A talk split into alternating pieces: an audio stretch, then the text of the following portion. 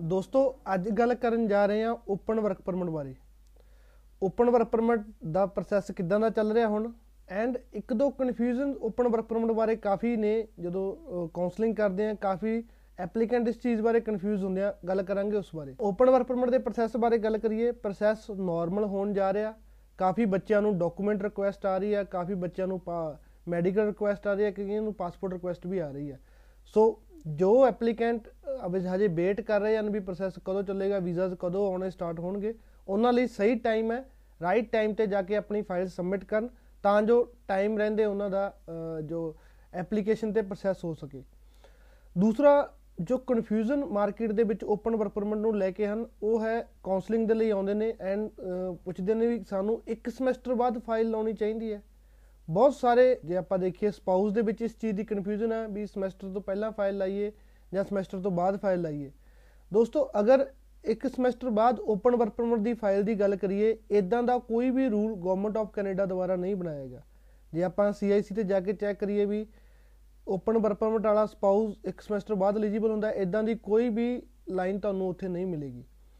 Open work permit ਦੇ ਲਈ ਤੁਸੀਂ ਕਦੋਂ ਐਲੀਜੀਬਲ ਹੁੰਦੇ ਹੋ? ਬੇਸਿਕਲੀ ਓਪਨ ਵਰਕ ਪਰਮਿਟ ਹੈ ਕਿ dependent of international student and international worker exemption C42 ਮਤਲਬ ਐਗਜ਼ੈਂਪਸ਼ਨ C42 ਮਤਲਬ ਅਗਰ ਕੋਈ LMIA ਬੇਸ ਤੇ ਆਪਾਂ ਵੀਜ਼ਾ ਅਪਲਾਈ ਕਰਦੇ ਹਾਂ ਵਰਕ ਪਰਮਿਟ ਅਪਲਾਈ ਕਰਦੇ ਹਾਂ ਦੈਨ ਉਹ C42 ਦੇ ਵਿੱਚ ਅਪਲਾਈ ਹੁੰਦਾ।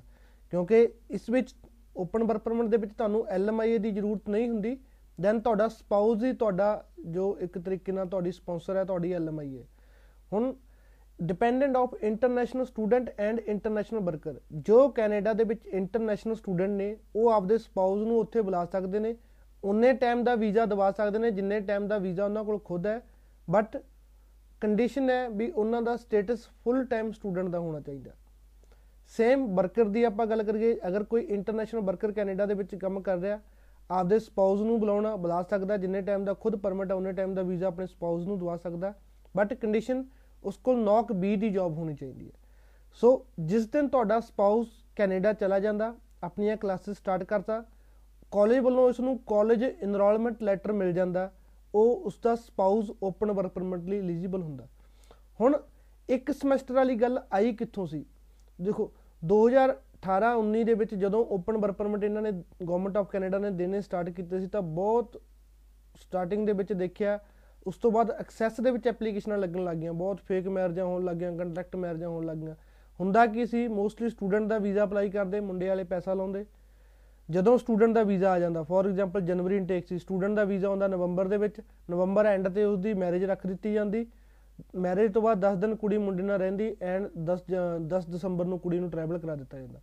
ਉਸ ਤੋਂ ਬਾਅਦ ਜਿਸ ਦਿਨ ਕਲਾਸਾਂ ਸਟਾਰਟ ਹੋਣਗੀਆਂ ਮੁੰਡੇ ਆਪਣੀ ਐਪਲੀਕੇਸ਼ਨ ਸਬਮਿਟ ਕਰਨੇ ਜਦੋਂ ਇਦਾਂ ਦੀਆਂ ਐਪਲੀਕੇਸ਼ਨ ਹਾਈ ਕਮਿਸ਼ਨ ਕੋਲ ਜਾਣੀਆਂ ਸ਼ੁਰੂ ਹੋਈਆਂ ਤਾਂ ਉਹਨਾਂ ਨੂੰ ਇਸ ਚੀਜ਼ ਦੇ ਵਿੱਚ ਸ਼ੱਕ ਹੋਣਾ ਸ਼ੁਰੂ ਹੋਇਆ ਵੀ ਸਾਰੇ ਇਦਾਂ ਦਾ ਕੀ ਹੋਇਆ ਵੀ ਇਦੋਂ ਪਹਿਲਾਂ ਤਾਂ ਜੋ ਲੜਕੀ ਦਾ ਸਟੇਟਸ ਸਿੰਗਲ ਸੀ ਤੇ ਇਨਸਟੈਂਟ ਤੁਸੀਂ 10 ਦਿਨਾਂ ਦੇ ਵਿੱਚ ਉਹਦਾ 20 ਦਿਨਾਂ ਦੇ ਵਿੱਚ ਵਿਆਹ ਕਰਕੇ ਤੋਰਿਆ। ਸੋ ਉਹਨਾਂ ਨੂੰ ਪਤਾ ਲੱਗਿਆ ਵੀ ਇਹ ਫੇਕ ਮੈਰਿਜਾਂ ਹੋਣ ਲੱਗੀਆਂ ਐਗਰੀਮੈਂਟ ਹੋਣ ਲੱਗੇ ਅਖਬਾਰ ਦੀ ਕਟਿੰਗ ਤੱਕ ਉਹਨਾਂ ਕੋਲ ਪਹੁੰਚ ਗਈ। ਤਾਂ ਉਹਨਾਂ ਨੇ ਸਬ ਸੈਕਸ਼ਨ 205 ਦੇ ਵਿੱਚ ਇਹਨਾਂ ਨੂੰ ਰਿਫਿਊਜ਼ ਕਰਨਾ ਸ਼ੁਰੂ ਕਰਤਾ। ਸਬ ਸੈਕਸ਼ਨ 205 ਦਾ 205 ਦਾ ਮਤਲਬ ਇਹਨਾਂ ਦਾ ਰਿਲੇਸ਼ਨਸ਼ਿਪ ਜੈਨੂਨ ਨਹੀਂ ਹੈ। ਮੁੰਡੇ ਨੇ ਕੁੜੀ ਨਾਲ ਵਿਆਹ ਕੈਨੇਡਾ ਜਾਣ ਦੇ ਲਈ ਕਰਾਇਆ। ਜੋ ਇਹਨਾਂ ਦਾ ਪਰਪਸ ਆ, ਉਹ ਕੈਨੇਡਾ ਜਾਣਾ ਵਿਆਹ ਦਾ। ਸੋ ਉਸ ਦੇ ਵਿੱਚ ਰਿਫਿਊਜ਼ਲ ਆਉਣੀਆਂ ਸ਼ੁਰੂ ਹੋਈਆਂ। ਉੱਥੇ ਉਹਨਾਂ ਨੂੰ ਕੀ ਕਿਹਾ ਗਿਆ ਵੀ ਜਿਨ੍ਹਾਂ ਦੀ ਰੀਸੈਂਟ ਮੈਰਿਜ ਆ ਵੀ ਤੁਸੀਂ ਇੱਕ ਸਮੈਸਟਰ ਵੇਟ ਕਰਕੇ ਐਟਲੀਸਟ 90 ਦਿਨ ਪੁਰਾਣੀ ਤੁਹਾਡੀ ਮੈਰਿਜ ਹੋਵੇ, ਫਿਰ ਤੁਸੀਂ ਫਾਈਲ ਲਾਓ। ਉੱਥੋਂ ਦੀ ਚਲਦੀ ਚਲਦੀ ਇਹ ਚੀਜ਼ ਇੱਕ ਮਿੱਥੀ ਬਣ ਚੁੱਕੀ ਕਿ ਉਸ ਤੋਂ ਬਾਅਦ ਸਾਰੇ ਕੋਈ ਬੰਦਾ ਕਹਿੰਦਾ ਵੀ ਅਸੀਂ ਇੱਕ ਸਮੈਸਟਰ ਬਾਅਦ ਫਾਈਲ ਲਾਈ। ਇਦਾਂ ਦਾ ਕੋਈ ਨਹੀਂ ਹੈ ਰੂਲ ਨਹੀਂ ਹੈ।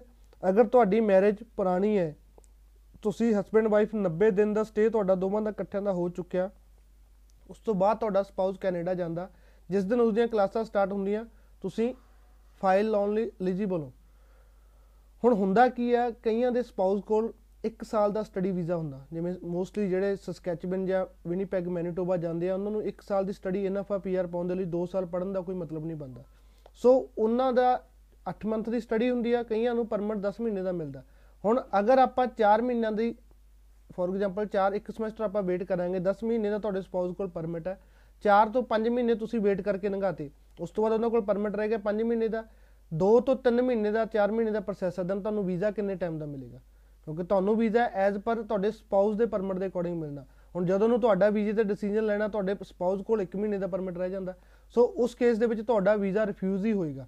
ਸੋ ਜਿਨ੍ਹਾਂ ਦੇ ਸਪਾਊਸ ਕੋਲ 1 ਸਾਲ ਦਾ ਸਟੱਡੀ ਵੀਜ਼ਾ ਜਾਂ 1 ਸਾਲ ਦਾ ਪਰਮਿਟ ਹੈ, ਉਹਨਾਂ ਦਾ ਤਾਂ ਬਿਲਕੁਲ ਹੀ ਇੱਕ ਸਮੈਸਟਰ ਕੋਈ ਵੇਟ ਕਰਨ ਦਾ ਮਤਲਬ ਨਹੀਂ ਹੈ। ਜਿਸ ਦਿਨ ਤੁਹਾਡਾ ਸਪਾਊਸ ਕੈਨੇਡਾ ਚਲਾ ਗਿਆ, ਆਪਣੀ ਉਹਨਾਂ ਦਾ ਇਨਰੋਲਮੈਂਟ ਇਨਰੋਲਮੈਂਟ ਲੈਟਰ ਅਪਲਾਈ ਕਰੋ। ਬਟ ਜਿਹੜੀ ਤੁਹਾਡੀ ਐਪਲੀਕੇਸ਼ਨ ਆ, ਤੁਹਾਡੀ ਪ੍ਰੈਜੈਂਟੇਸ਼ਨ ਬਹੁਤ ਚੰਗੀ ਹੋਣੀ ਚਾਹੀਦੀ ਹੈ। ਤੁਹਾਡੇ ਫਾਈਨੈਂਸ਼ੀਅਲ ਚੰਗੇ ਹੋਣੇ ਚਾਹੀਦੇ ਆ। ਤੁਹਾਡਾ ਰਿਲੇਸ਼ਨਸ਼ਿਪ ਦੇ ਪ੍ਰੂਫ ਚੰਗੇ ਤਰੀਕੇ ਨਾਲ ਸਬਮਿਟ ਕਰੋ। ਇੱਕ ਚੰਗੀ ਪ੍ਰੈਜੈਂਟੇਸ਼ਨ ਨਾਲ ਆਪਣੀ ਐਪਲੀਕੇਸ਼ਨ ਦਿਓ, ਤੁਹਾਨੂੰ ਵੀਜ਼ਾ ਮਿਲੇਗਾ।